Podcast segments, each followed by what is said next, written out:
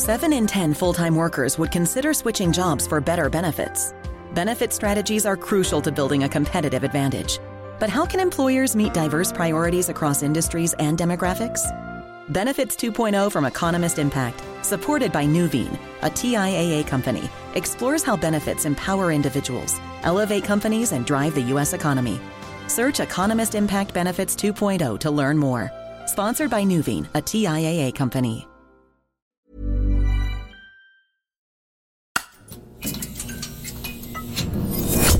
The Economist.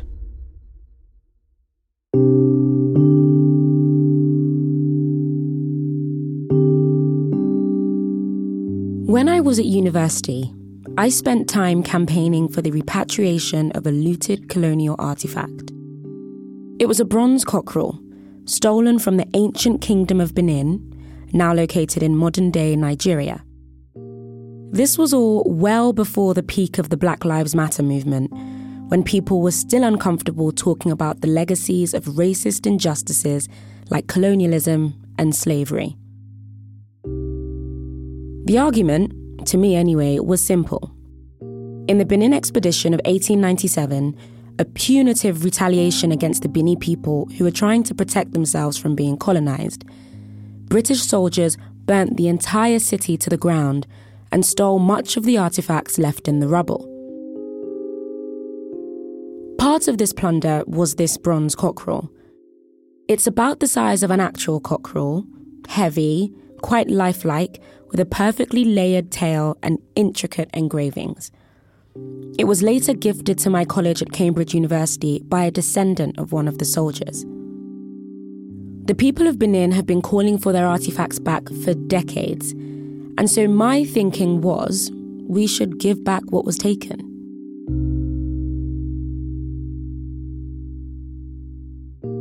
Six years later, it was. In Britain's first institutional repatriation of its kind, and those kinds of repatriations have become more common since.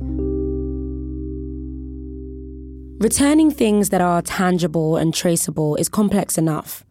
But what about the crimes committed hundreds of years ago by people and against people who are no longer alive to tell the tale?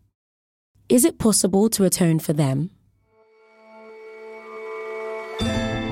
My name is Ore Ogunbiyi, and this is The Weekend Intelligence, a new podcast from The Economist that takes you deeper into the stories that matter. In this episode, how do you put a price on the loss of freedom? The question of how you begin to atone for the enslavement of 12.5 million Africans is a discussion that's currently being had by campaign groups, parliaments, and courts across the world. It's called reparations.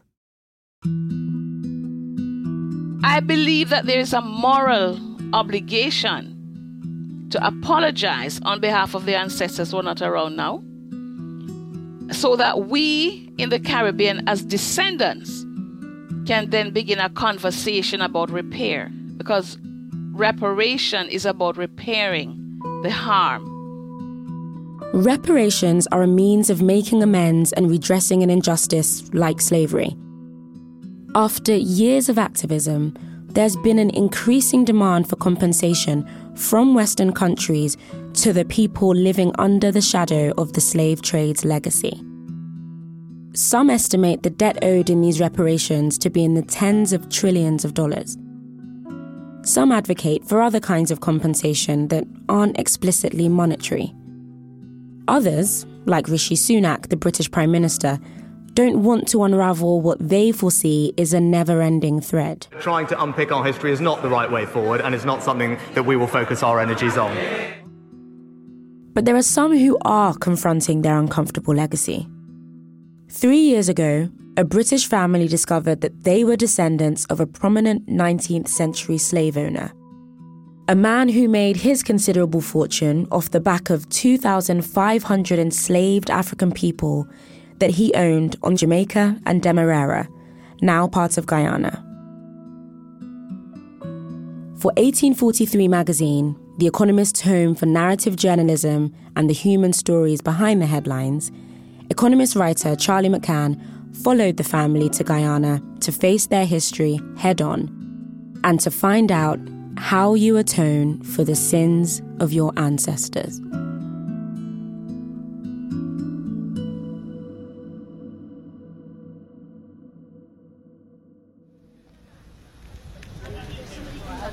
Um, which one is Mr. Gladstone? Just checking.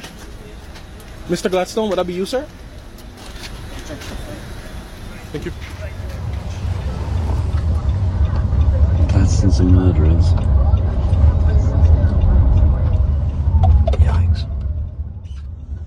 It's 7:50 p.m. in Guyana, South America, and the Gladstone family has just landed. Their journey was a long one. 12 hours, over 4,000 miles, to a country they've never been to before. And they're greeted by a foreboding scene. We were told that there were a handful of protesters outside the airport, but I did not know what we were actually in for. A security team hustles Xanthe Gladstone and the rest of her family, her parents, brother, cousin, and uncle, into air conned SUVs. A TV camera crew follows them. And standing just a few feet away are protesters, a lot of them. We were met with what we now know as 60 protesters. They were silent, but they were holding signs, the only one of which we could read that said the Gladstones are murderers. The convoy of cars whisks the family away, a police escort accompanying them, sirens wailing, into Georgetown, the capital of Guyana. Felix and I like held onto each other's hands for the whole journey. As they weave through traffic and dodge potholes, Xanthe's father, Charlie, begins to have doubts about the wisdom of this trip. I did think that I'd really let my family down by bringing them here and that I'd made a major mistake and they would have the right to never trust anything I said again because I could see how frightened they were. You might be familiar with the Gladstone name.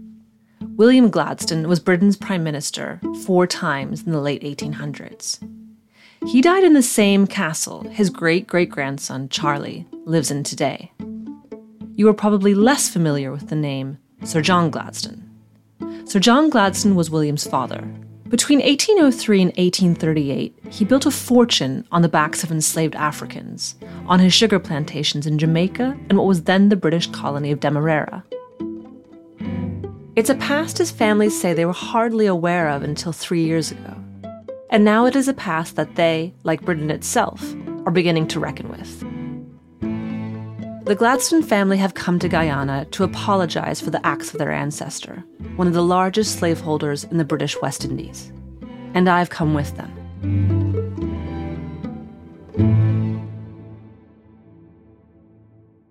We have the marquee there, and we host weddings. The flowers are so nice. Aren't they nice? Yeah. Yeah. I first meet Charlie Gladstone when I travel to his country estate on the northern border of Wales and England. Charlie, Tara. Hi, Tara. Very Ma- exciting. She's married someone called Charlie. It's all Charlie's. Yeah, Charlie's everywhere. So Tara runs. Yeah. I'm- On the summer day that I visit the family's 18th century castle, it looks like something out of a storybook. Its turrets are drenched in sun, and dragonflies dart about the meadow surrounding it. Oh my god, yeah, it's such a big. On a tour of the estate, Charlie takes me to the castle's most famous room, the Temple of Peace. This was the study of John Gladstone's son, William Gladstone. This is the Temple of Peace. So this is the prime ministerial study, as maintained, as he left it. He um, did all his writing watched over by Disraeli, who was his political nemesis. And when he died, he lay in here. A marble bust of Benjamin Disraeli loomed over us in the study. He and William Gladstone were famous political rivals. Think the 19th century Mark Zuckerberg and Elon Musk. I love that he was watched over by his nemesis. Yes, I know, it's Very good, funny. isn't it? During the latter part of the century, the two politicians dominated British political life. There is a reason the family call this room the Temple. Charlie was born into a family that revered William Gladstone. The Prime Minister was a champion of liberalism. He expanded voting rights, pursued free trade, proposed home rule for Ireland, helped make government more meritocratic. For Charlie's father, the past was his profession and calling. He taught history at Eton, where many of Britain's prime ministers have gone to school, and wrote a book about his famous ancestor. Charlie, by his own telling, couldn't be more different from those earlier generations. You can tell just by looking at him. He's blond, fairly tall, wears large, thick rimmed glasses and a collection of festival wristbands. He's dressed like an aging hipster. But like his father and great great great grandfather, Charlie is actually a Sir. Technically, he is Sir Charles Angus Gladstone of Fasque and Balfour, 8th Baronet, an inherited title. That lineage might give some people airs, but there's nothing pompous about Charlie. Hey, Terry. How are you? Heavy? We're coming oh, round in a minute, so I'll see you in a moment. Look at this. You can tell there's a wedding going on. Right, yeah. Today's Amazon. So this is our bit of the house. And Hello. Hey, how How are you? I'm very well, thanks, Charles. How are you? I keep thinking about you. I've been off for four months. I got my. As we make our way to the estate restaurant, he stops every few minutes to chat with his staff. He likes to be seen as someone in touch with his surroundings. The Beatles passed my parents by. You know, I mean, we they had no interest in the contemporary world. I mean, my father had great interest in people and was a teacher and had great interest in the world around him, but was just fascinated by William Gladstone. I love change, and he didn't like. I've always liked the new thing. You know, unusually, perhaps for a man of my age, I could talk to my girls about, you know, new trainers or, you know, whatever. It just interests me. Yeah. Though the Temple of Peace has been trapped in amber, the rest of the castle has changed with the times. In the hall where portraits of the eldest sons used to hang are paintings by Damien Hirst and other contemporary artists. Marble busts are draped in Liverpool Football Club scarves. Charlie says he was never interested in family history. For years, his privilege left him feeling uneasy in himself. I hate the idea that all that I've achieved in, life is, is, is bought with that money. That kind of really causes me anxiety. It, it's, it's patently not, but I'm, I'm aware of that sort of narrative, and I, and I want to prove to people that I'm not that person. I mean, my mantra is to stay the same, everything has to change. I don't want to stay at the top of the pile, but I want my estate to be relevant. Yeah. And I think that part of that change is addressing this ghastly past, and I think it has many tentacles.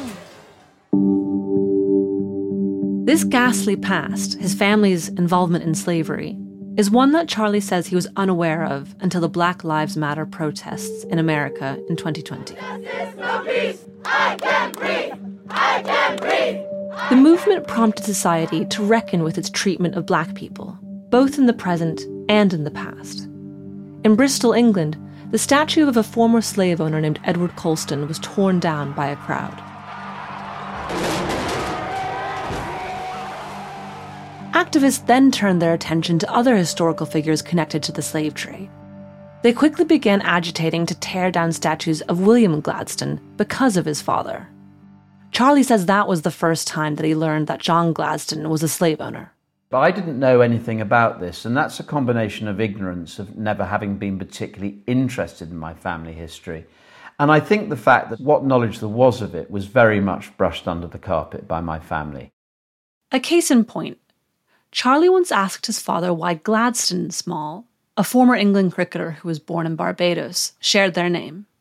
And he said something along the lines of the fact that it was because William Gladstone was hugely admired in the Caribbean and that his name was some sort of celebration of it.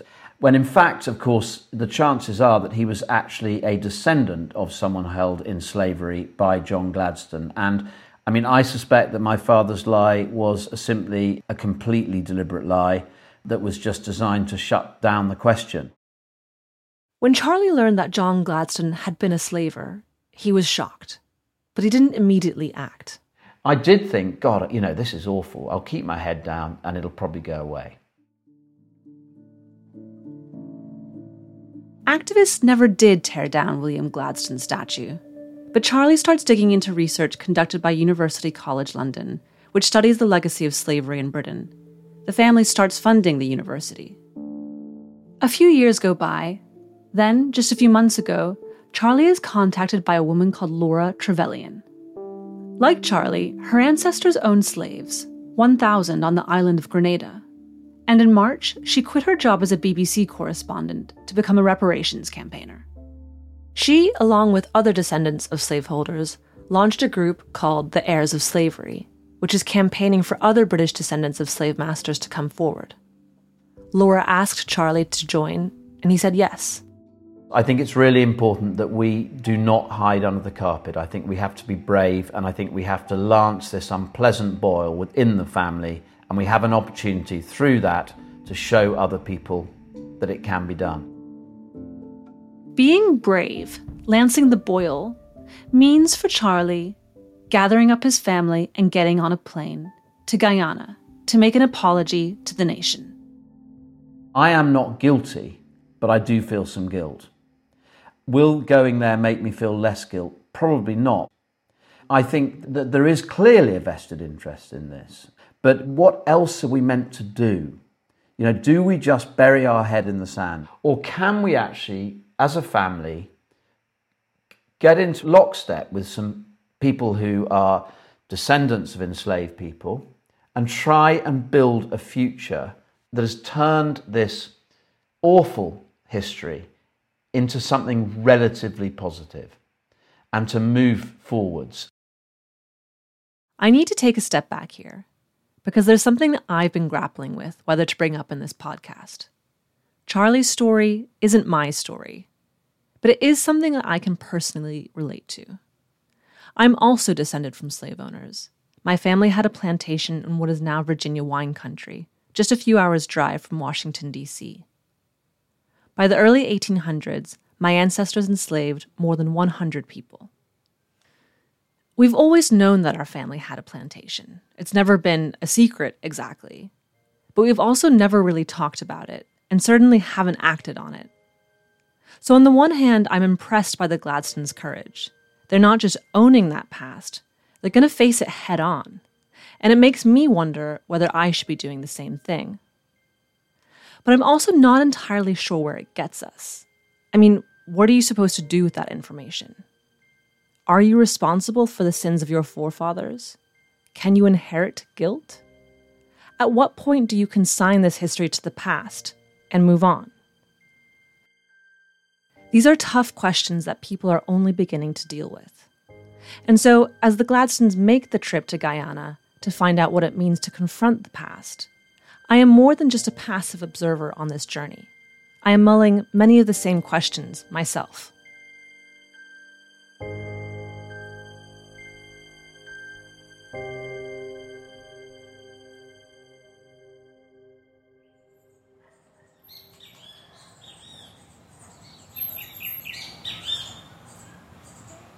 It's hot, really hot. It's my first day in Guyana. I'm outside the hotel where the Gladstones are staying, waiting to meet up with a man called Eric Phillips. Eric's the chair of the country's reparations committee and the person who choreographed the whole trip. As I wait and try to ignore the sweat starting to trickle down my leg, I watch hummingbirds flitting around the eaves of the hotel. Eric is the person who invited the Gladstones to come to Guyana in the first place. And he tells me he's impressed that they've come. A lot of it is abstract. If my great great grandfather had hurt someone a long time ago, I don't think I can relate to that in the same way as if I were actually involved. So the Gladstones are generations away from what their um, ancestors did, and yet they've made the decision to apologize and not only to apologize, but to go to a place like Guyana to apologize. This is an extraordinary, difficult environment for them. Eric is a worldly guy. He has lived in the Caribbean, Africa, and Europe. Or, as he puts it, he has lived the triangle, the transatlantic slave trade. He thinks it was his destiny to become a reparations activist, and he definitely seems to have the right qualifications. He's full of energy. During our trip, he's frequently on the phone, answering calls with a hello, Mr. Prime Minister, and generally sorting problems before they can begin. I can't imagine if I were them how I would have approached it and reached the point where I want to apologize. This is an extraordinary emotional process, not only for them, but for people in the Caribbean who are expecting reparations and who are suffering.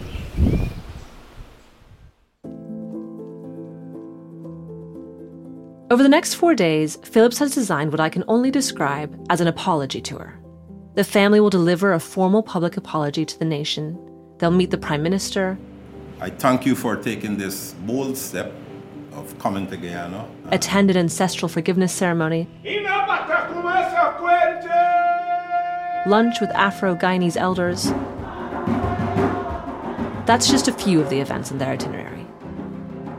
Phillips hopes the trip will accomplish a few things that it will set Afro Guyanese on the long road to healing, that it will lend momentum to the Caribbean reparations movement, and that it will deepen the Gladstones' understanding of slavery's harms. Not just past harms, but present ones too. And he wants to do all of this in a way that makes the Gladstones feel welcome. It's a tall order. As the Gladstones gather for breakfast on their first morning in Guyana, the memory of the airport protest is fresh in Charlie's mind. I know that there are people who really disagree with me doing this. I know a, that people will not think we're doing enough or we're doing too much. But I think that the majority of the sentient thinking middle ground will think, I think this is the right thing to do.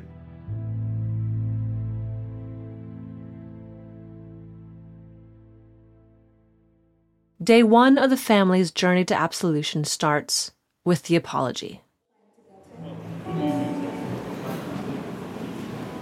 We are in an auditorium at the University of Guyana. Cameramen have set up their equipment.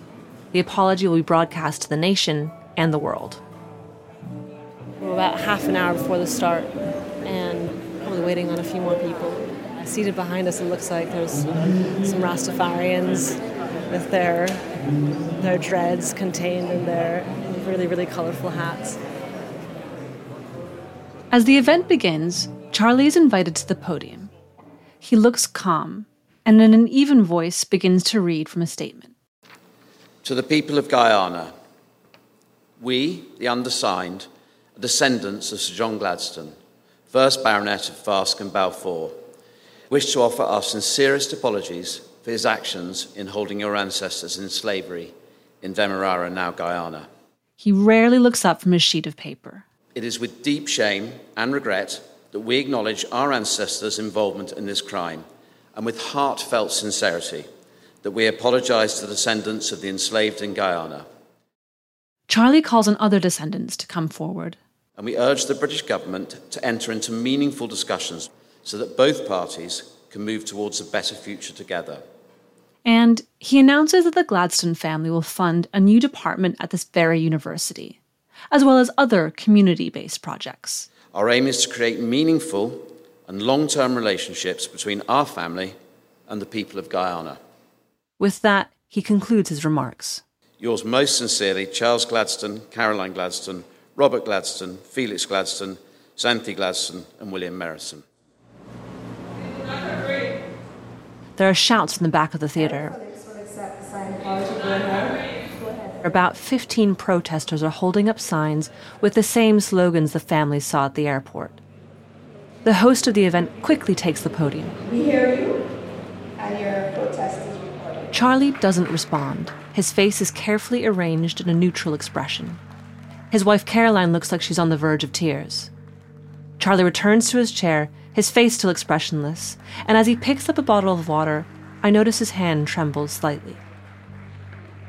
After the apology, I look for the protesters who have left the building. It's the same protesters that we saw earlier in the back of the theater. They've congregated outside and they're holding up their posters saying, How dare you offer pittances? 2,500 slaves equals 2,500 million. Do the human thing, Gladstone family. And the Gladstones are murderers. A man stands at the center of the group. He has dreads and wears a t shirt with a quote by Haile Selassie, the former Ethiopian emperor. We're here because there's a history of apologies that are merely perfunctory actions and nothing else beneficial ever comes out of it. The atrocities of slavery were obvious, they were substantial, they even reached into future generation. And so the Gladstones represent slave masters and slave traders. And it's nothing like personal against the Gladstone family, but we just think that all holders and traders of slaves were thieves and murderers. Just so the recompense and the redress must be obvious, must be substantial, and must be far reaching that can reach into generations. Seven in 10 full time workers would consider switching jobs for better benefits. Benefit strategies are crucial to building a competitive advantage. But how can employers meet diverse priorities across industries and demographics? Benefits 2.0 from Economist Impact, supported by Nuveen, a TIAA company, explores how benefits empower individuals, elevate companies, and drive the U.S. economy. Search Economist Impact Benefits 2.0 to learn more. Sponsored by Nuveen, a TIAA company. Here's the truth about AI AI is only as powerful as the platform it's built into. ServiceNow puts AI to work for people across your business, removing friction and frustration for your employees, supercharging productivity for your developers, providing intelligent tools for your service agents to make customers happier. All built into a single platform you can use right now. That's why the world works with ServiceNow.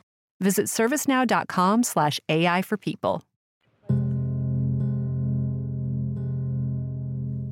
To understand what exactly the Gladstones are apologizing for, you have to understand the impact their ancestor, John Gladstone, had on this country.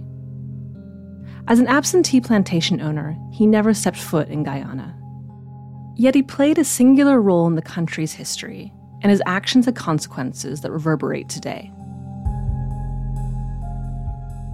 Guyana is in South America, but is considered part of the Caribbean. That's because of geography, it's on the continent's northern edge, and history. Like so many Caribbean countries, it was colonized by the British, who trafficked millions of African slaves to the region and would supplant Portugal as the world's biggest slave trading country by the 1650s. By the end of the 18th century, British planters were piling into Demerara, eager to taste the rewards of the sugar trade. Sugar was so profitable that the price of slaves was higher in Demerara than in any other British colony. By that point, it was an essential cog in the British slave economy. And the British slave economy was an essential cog in the British economy overall. John Gladstone entered the picture in 1803 when he first began snapping up plantations in Demerara. He would go on to become one of the largest slaveholders in the British Caribbean. And 20 years after Gladstone became a player in Demerara, something happened on one of his plantations that would change the course of the country's history.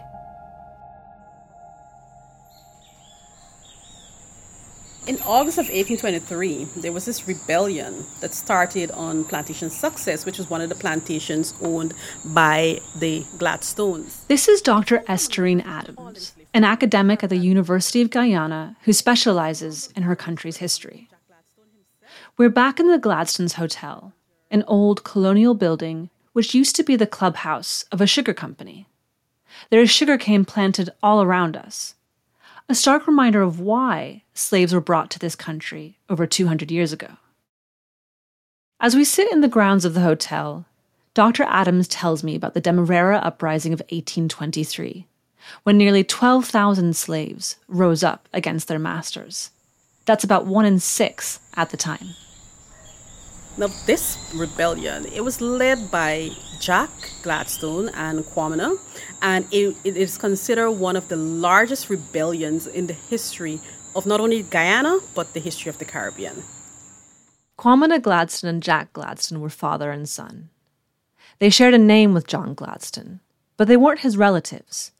They were his slaves as Guyanese now, when we look at Jack and we look at Kwamina, you can understand why we would sort of venerate them because of this role that they played in that rebellion and, of course, what happened to them as a result of it.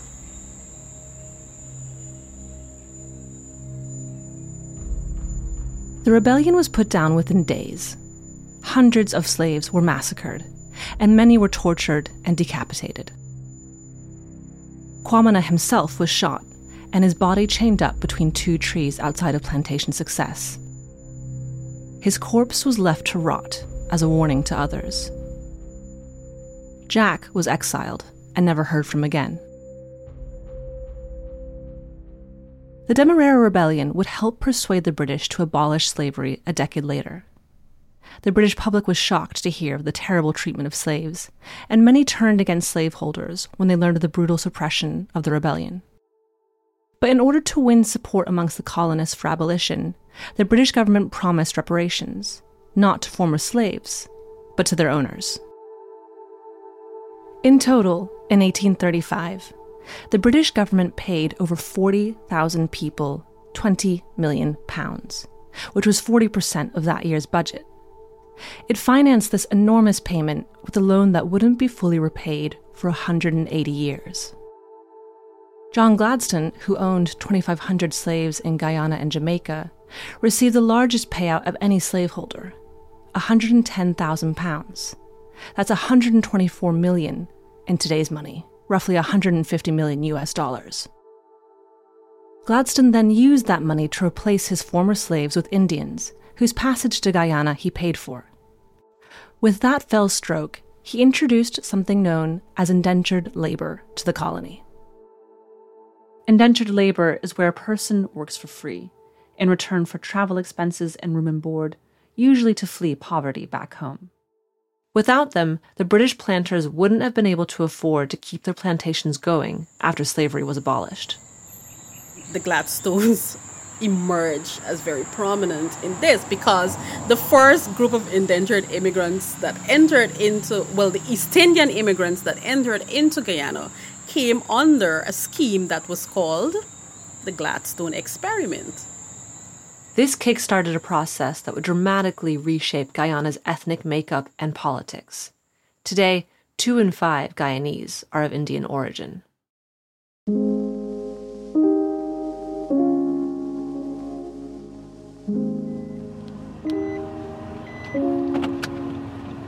We're on our way behind a police outrider to the next stop in the apology tour. Riding with no hands. No hands and What? your arms. Yeah, he was riding with no hands all the time yesterday.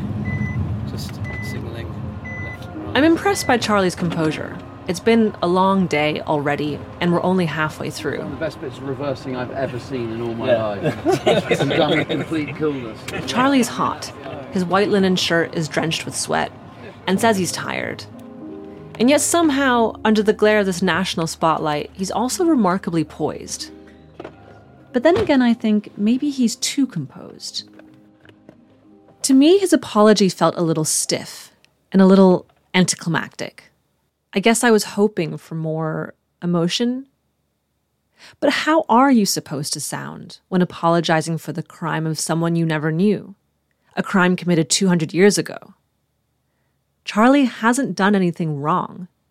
And I can't help feeling that I haven't either. Can you feel real remorse for a crime that you haven't committed?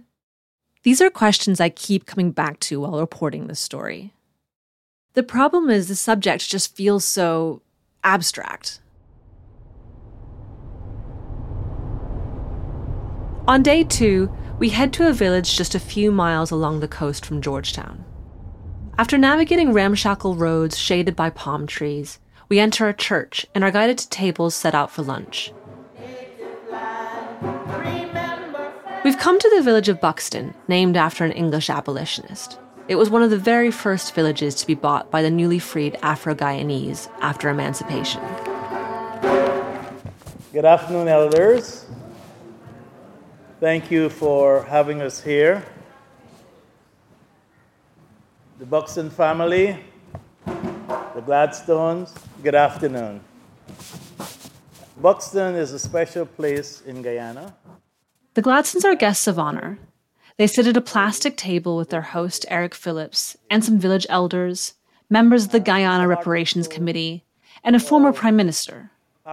Charlie is wearing a light colored suit, as he has every day of this trip. The jacket very quickly comes off, his attempt to cope with the heat.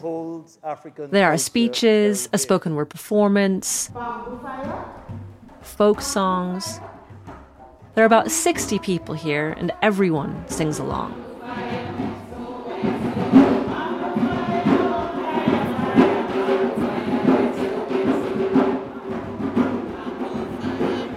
When lunch is late, the MC urges everyone to get up and dance, and I mean everyone. The Brits are not spared, and neither am I.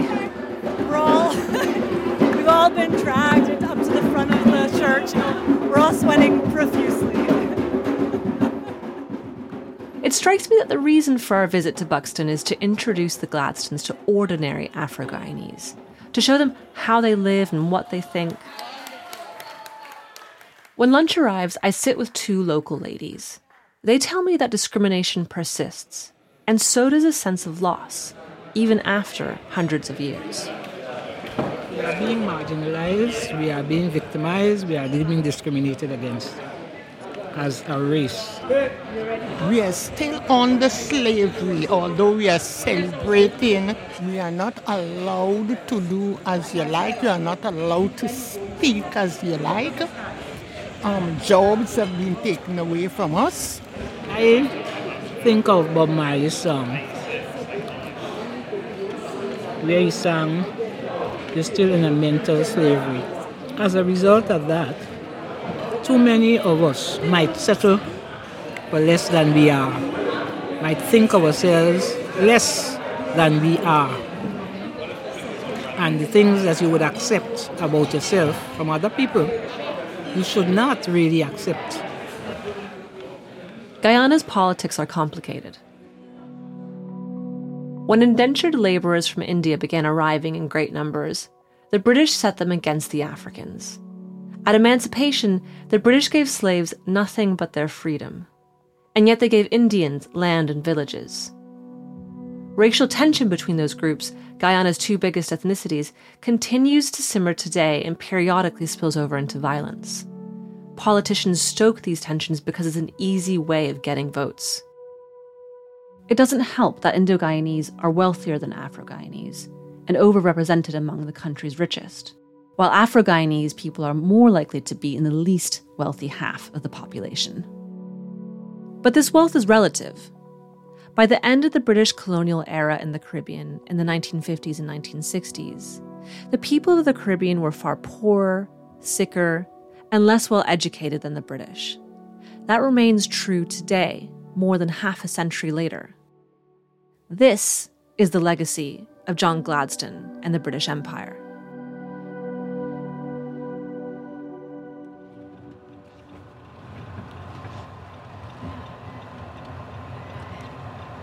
A number of protesters follow us from event to event. And what becomes clear as we travel with the Gladstones is that for many people, an apology simply isn't enough. And how could it be?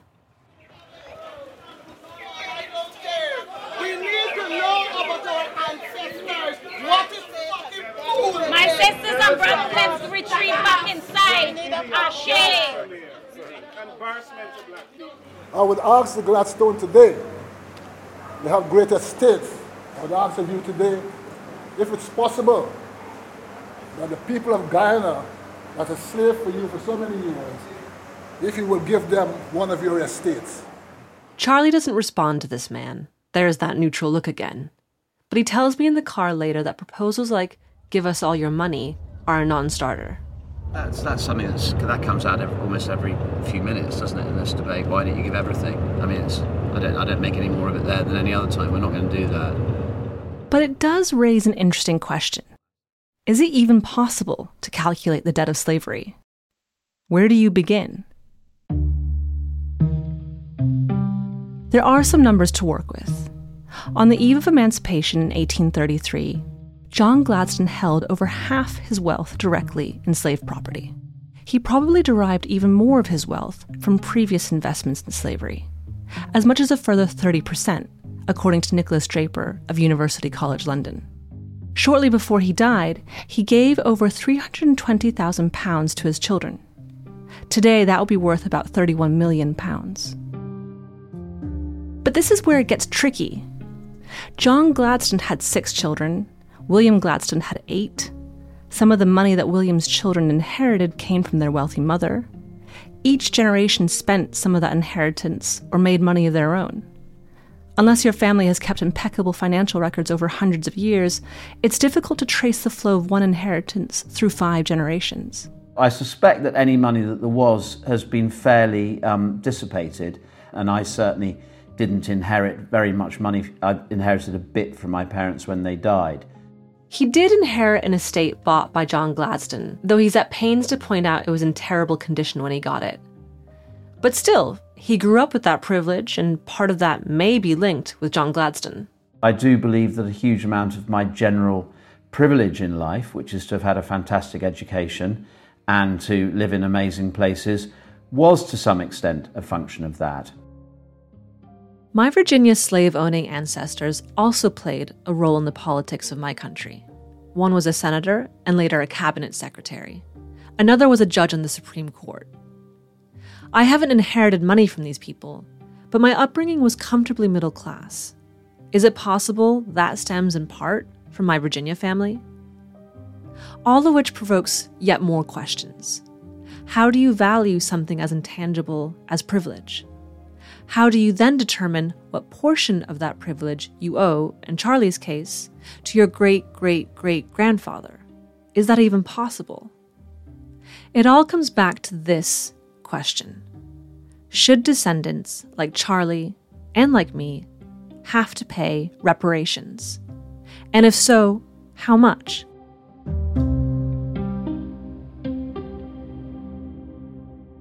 First of all, let me say that I applaud the heirs and heiresses of enslavers who have come forward. It cannot be easy to know that your ancestors were involved in what has been called a crime against humanity. And it took bravery to come forward. I want to put that out there first of all. My name is Verene Shepherd. I'm a social historian and I'm also chair of the UN treaty body, which is called the Committee on the Elimination of Racial Discrimination. I'm talking to Verene Shepherd via video call from Kingston, Jamaica. She's wearing a gold head wrap and large gold earrings. And when asked by my producer, she dutifully switches off her aircon and closes the window, even though she tells me it's sweltering outside. Professor Shepherd has thought a lot about how much is owed to the descendants of slaves. She's a Jamaican historian. It sits on a reparations commission organized by CARICOM, a club of 15 countries in the Caribbean.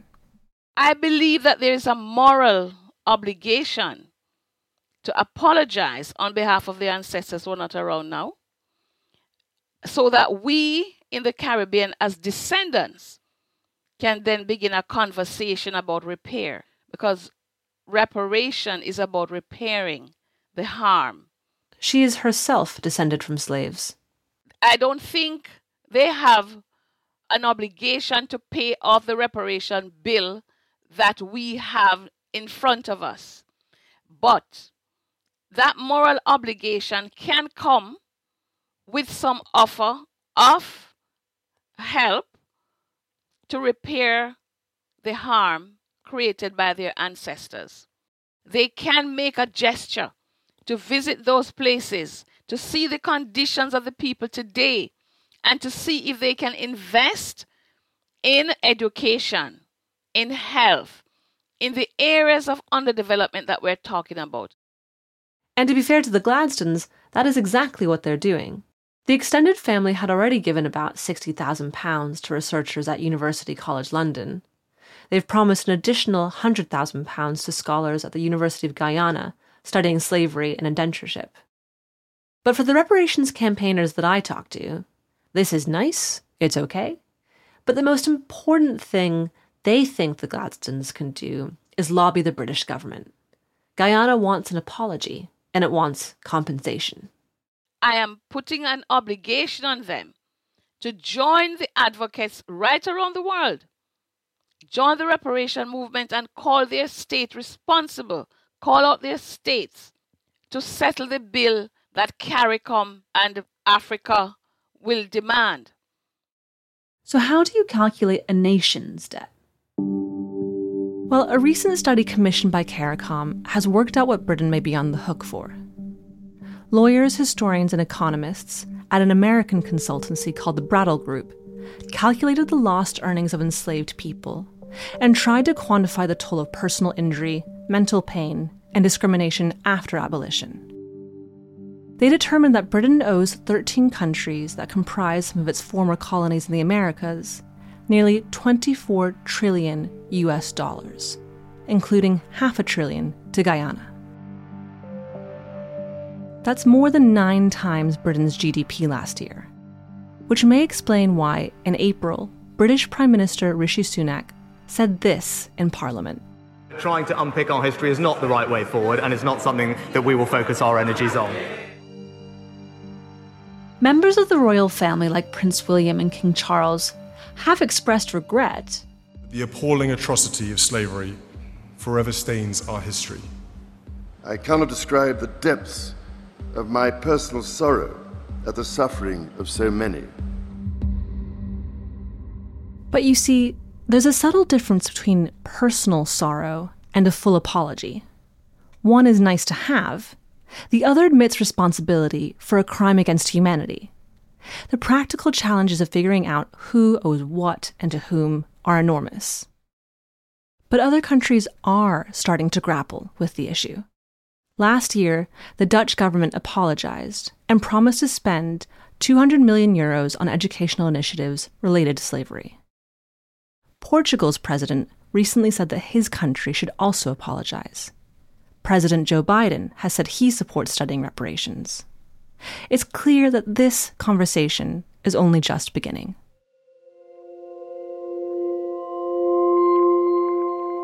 Throughout this journey, I've been wondering about the responsibilities of people like the Gladstones, and like me. I still think that descendants shouldn't feel guilty. We haven't done anything wrong. And yet I can't help feeling shame.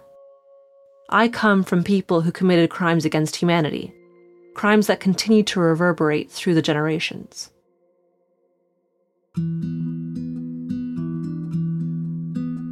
So, what do you do? I don't think descendants can be expected to pay financial reparations. Call that self serving if you like, but here's why. It's easy to scapegoat a wealthy family with a recognizable name like the Gladstones. But as academics start poking under the bonnet, they're discovering that far more people in the UK have links to slavery than you might think. People who are well off, like me, but also people who aren't so lucky. In other words, the full spectrum of society. Then you have to consider that it's very hard to determine exactly who owes what and to whom. And many descendants would only be able to afford token sums. All of which means we have to reframe the question. It's less about what should they, the landed elite, pay, more what are we, the people, going to pay? And how do you calculate that? Slavery was sanctioned by governments, and only governments have the ability to make a meaningful difference to the lives of slaves' descendants. So I think it's the responsibility of states, not individuals, to foot the bill. Of course, some descendants, like the Gladstones, want to pay reparations, and that should be welcomed. But there are other ways of paying off the debt. They can raise awareness about slavery and its ongoing consequences. They can lobby their governments to help countries still struggling to emerge from slavery's long shadow. And perhaps most importantly, they can apologize. At the end of the day, reparations are about patching up the harms of the past. Slave owners never acknowledged their crimes. Descendants have it in their power to say, This is what my family did, and we are sorry. As I say these words aloud, of course, I think about my own family history. There's that sense of shame that breaks out on my skin like a rash. But the Gladstones' trip has shown me that this legacy of guilt doesn't have to be the end of the story. Their journey showed me that there was another way of approaching this subject. Not from a defensive crouch, stuck in fear's corner, but from a more hopeful place. Because their apology clearly meant a lot to many people. Contained in those two simple words, I'm sorry, is the seed of a better future. And so, am I ready to confront my family history? I think the answer to that is yes. It's not much, but it's a start.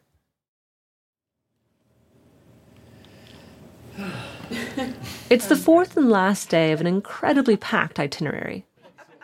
The trip's drawing to a close, the family is exhausted, and they seem like they're ready to go home. Um, very small question. Sorry. What's your favourite colour?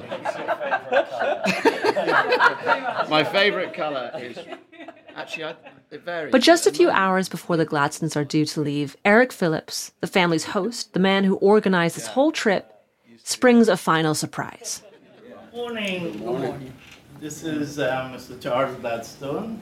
Um, Charles, this is Oswald. Oswald Kwamina. Very nice. Very nice Yes, to meet you. Is- The Gladstones walk into a conference room with Eric. At a table in the center sit a brother and sister, Oswald and Roxanne Kwamina, and their spouses. They're the descendants of the man whose life ended brutally, chained up between two trees outside plantation success, all because he dreamed of freedom. I would like to have a word in prayer. Certainly. That God direct us as we speak, Mm-hmm. that we will say the right things, and that whatever we say would be in order. And The Gladstones look uncertain. most holy and heavenly. What do you say in a situation like this? Overall, I, uh, the intention of meeting you was, was a difficult decision.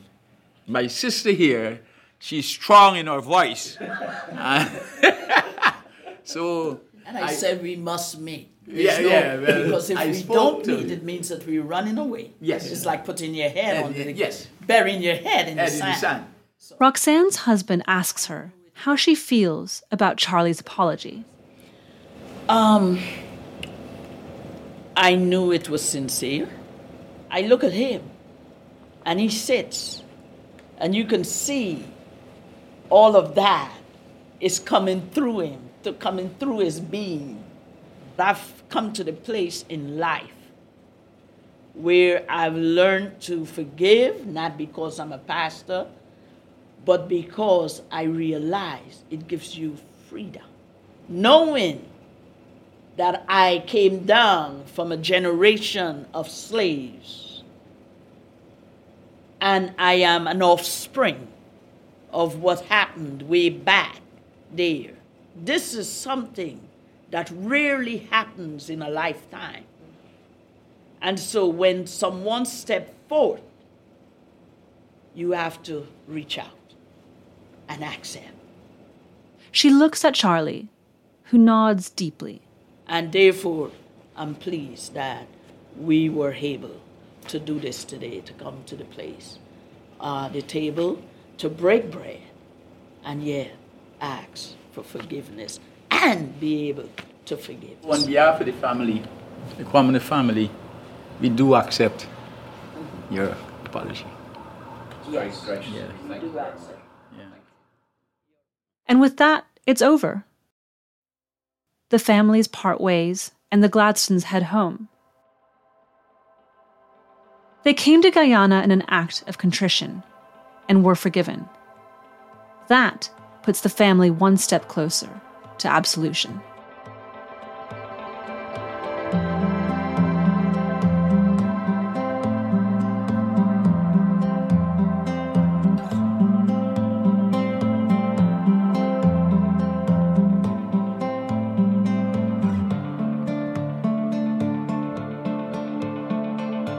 This episode was reported by Charlie McCann and produced by Rory Galloway.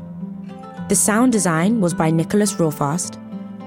The executive producer of The Weekend Intelligence is Gemma Newby. The editor for 1843 is Jonathan Beckman. Thanks for listening to this episode of The Weekend Intelligence. We hope you enjoyed it. Tell us what you think at podcasts at economist.com. And please, come back for more.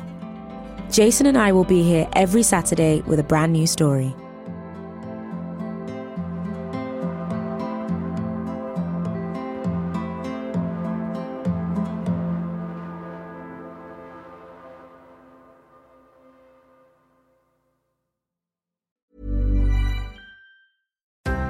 Seven in 10 full time workers would consider switching jobs for better benefits.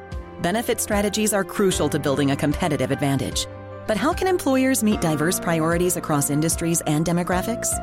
Benefits 2.0 from Economist Impact, supported by Nuveen, a TIAA company, explores how benefits empower individuals, elevate companies, and drive the U.S. economy. Search Economist Impact Benefits 2.0 to learn more. Sponsored by Nuveen, a TIAA company.